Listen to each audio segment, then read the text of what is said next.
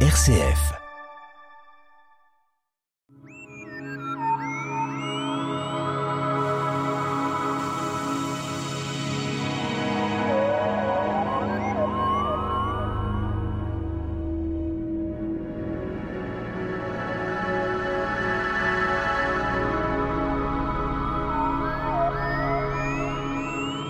Le nom étrange, pas loin de cosmos, la cosmogonie, s'est installé sur tous les continents et les peuples, soucieux de dépasser la fiction de la fin du monde et de l'univers. Notre invité, Nicolas Rossetto, d'Astrogroup les Pléiades. Alors ce mot-là, quel mot particulier cosmogonie?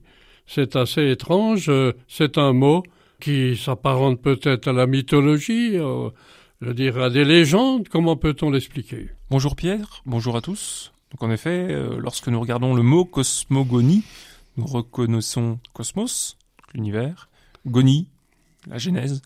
Donc on parlera finalement d'un ce qu'on appelle un récit mythologique, donc des légendes, un ensemble de légendes qui permettrait de décrire la formation de l'univers ou tout du moins du monde dans lequel nous vivons. Et euh, la plupart du temps, euh, cette cosmogonie-là intègre ce qu'on appelle le mythe fondateur, donc mythe fondateur pour une religion ou éventuellement pour un ensemble, un groupe d'individus. Donc déjà dans l'ancienneté, euh, on était plutôt centré sur Terre que sur l'univers. Euh, le cosmos, pour euh, les personnes qui observaient avec pas beaucoup d'instruments, le Soleil, quelques planètes, quelques étoiles, peut-on parler là du début de la cosmogonie? Oui, et d'ailleurs, lors de leurs observations, les hommes, les premiers hommes sur Terre, ne se rendaient pas compte de ce qu'ils avaient euh, devant les yeux. Donc nous en savons plus aujourd'hui avec euh, nos instruments, mais euh, la plupart des cosmogonies anciennes finalement sont en effet centrées plus sur la création de la Terre de son voisinage, voisinage proche. Donc finalement ce qui entoure est-ce que les hommes pouvaient comprendre relativement euh, à l'époque. Est-ce qu'on peut définir, euh, sans être très complet, que des peuples euh, au début de la civilisation s'intéressaient déjà à la cosmogonie? Ah oui, alors, le, s'intéresser à la cosmogonie, s'intéresser à, à, expliquer finalement le monde autour d'eux et, éventuellement pourquoi eux sont-ils là et qu'ont-ils à faire dans ce monde? Bien, bien avant notre ère, hein, commençait déjà à comprendre.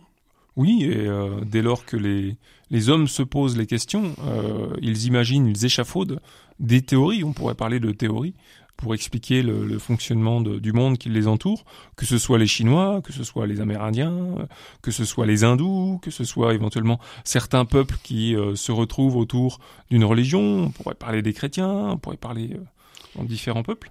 Oui. Et euh, dans, euh, dans ces différents récits, ce que nous disions tout à l'heure, nous allons retrouver généralement le mythe fondateur, donc la création du monde, mais aussi la création du peuple en question, ou de la cité dans laquelle vit ce peuple. Alors, euh, bien sûr, prenons la création du monde, il est indispensable d'ouvrir sa Bible, si on peut dire, d'y étudier, si c'est possible, la Genèse, et tout ça mérite des explications, parce que c'est quand même assez nébuleux, si on peut dire. Oui, donc en effet, si on prend l'exemple des, chrétiens, euh, dans la Bible, dans le, livre de la Genèse en particulier, qui raconte la création supposée du monde qui se serait effectuée en six étapes par une entité supérieure, voici un exemple d'introduction, voici un exemple de cosmogonie.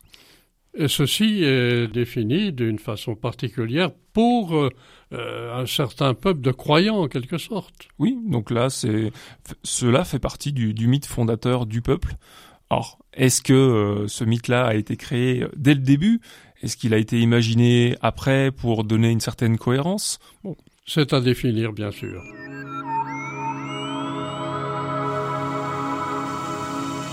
La tête dans les étoiles le magazine de l'astronomie sur RCF Jura, présenté par Pierre Vialet avec la collaboration de l'astroclub Les Pléiades à Dole.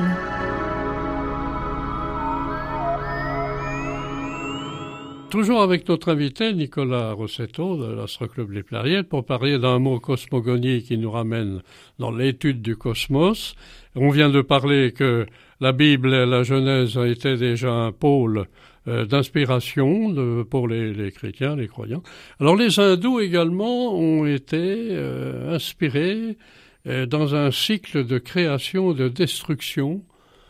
C'était aussi une croyance de la part des hindous Oui, donc dans le, mythe de création, le mythe fondateur de, de, la création chez les hindous, donc vous le disiez bien, on a affaire à un cycle de création-destruction. Finalement, le monde fonctionne selon ces cycles-là. Donc création du monde, euh, évolution du monde, destruction du monde, et hop, c'est reparti. Nous en parlions d'une certaine manière la semaine dernière avec le Big Bang et le Big Crunch, pourquoi pas?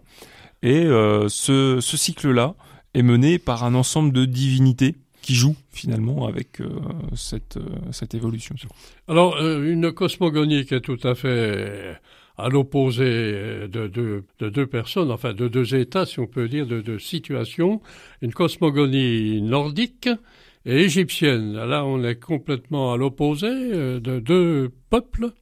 Oui, par exemple, si nous, nous parlons des, Égyptiens, donc une civilisation qui a eu cours avant la nôtre si on considère la nôtre comme étant la civilisation euh, méditerranéenne occidentale, donc euh, plusieurs millénaires avant notre ère, bah, comme toute civilisation finalement, euh, des mythes, plusieurs mythes de création du monde existaient d'ailleurs en parallèle, ensemble dans le royaume égyptien et étaient considérés à plus ou moins, plus ou moins équivalent, de manière équivalente les uns les autres, et permettaient encore une fois d'expliquer le fonctionnement du monde, au centre duquel nous retrouvions le dieu du soleil, Ra, Ré, fonction de la prononciation, et l'autre euh, dieu et personnages principaux euh, correspondants.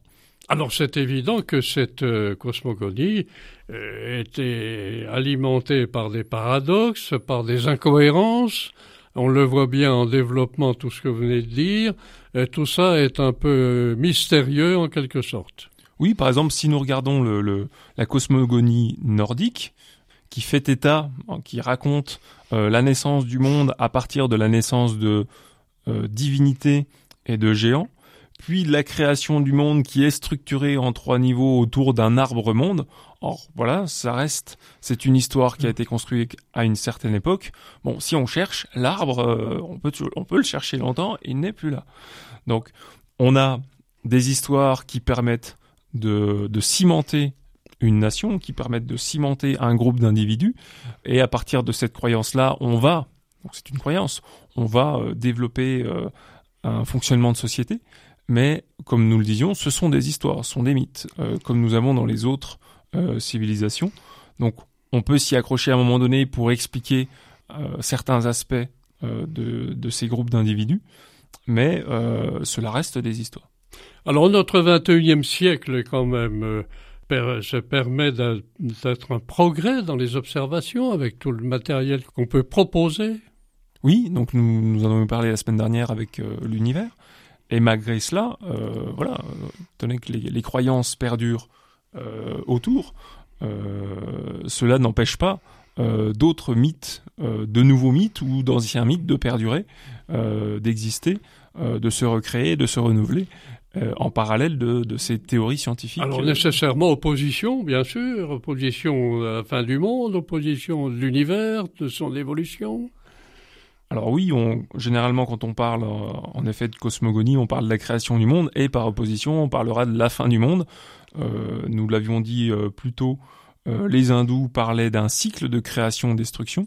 Donc lorsqu'on a, lorsqu'on parle de cosmogonie, généralement on parle des deux.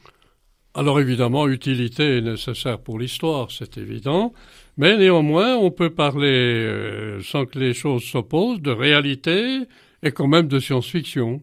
Oui, d'ailleurs, euh, euh, je voulais prendre l'exemple de certains auteurs de science-fiction, même plutôt de fantasy, qui ont basé leurs histoires sur la construction de mythes, leurs mythes étant eux-mêmes basés sur des mythes qui existent. Alors des mythes qui existent, des mythes qui ont été, euh, dont on a parlé tout à l'heure, la cosmogonie nordique par exemple, pour l'auteur du Seigneur des Anneaux, Tolkien, la cosmogonie des hindous pour l'auteur du Disque Monde, Pratchett. Donc des inspirations qui ont permis de construire des univers parallèles, des univers euh, fantastiques, euh, desquels se nourrissent aujourd'hui encore d'autres euh, nouveaux univers. Donc finalement, ces différentes histoires, ces différents mythes contribuent à la construction de notre imaginaire. En, résumé, euh, comme vous le dites, euh, parlons de différences, de points communs, et puis également d'utilité hein, pour que tout ça se place dans l'histoire, dans notre histoire. Ah oui, et peut-être même que d'ici la fin de l'année, nous aurons euh, le temps d'échafauder notre propre cosmogonie à RCF. Eh bien, sans hésiter, passons aux éphémérides de la semaine. Donc voici les éphémérides du mercredi 24 mai au mardi 30 mai 2023. Le soleil se lèvera en moyenne à 5h50 pour se coucher en moyenne à 21h20. Le premier quartier de lune sera visible le 27 au soir. Mercure est toujours très difficilement accessible le matin avant le lever du soleil. Pour ce qui est de Vénus, elle atteint presque le plus haut dans le ciel au coucher du soleil. Vous pourrez la voir le soir jusqu'à passer minuit 30.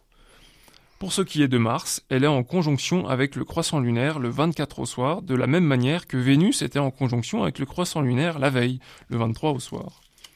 Vous pourrez chercher Jupiter le matin, étant qu'elle sera de mieux en mieux visible, mais il faudra vous y prendre une petite demi-heure avant le lever du soleil.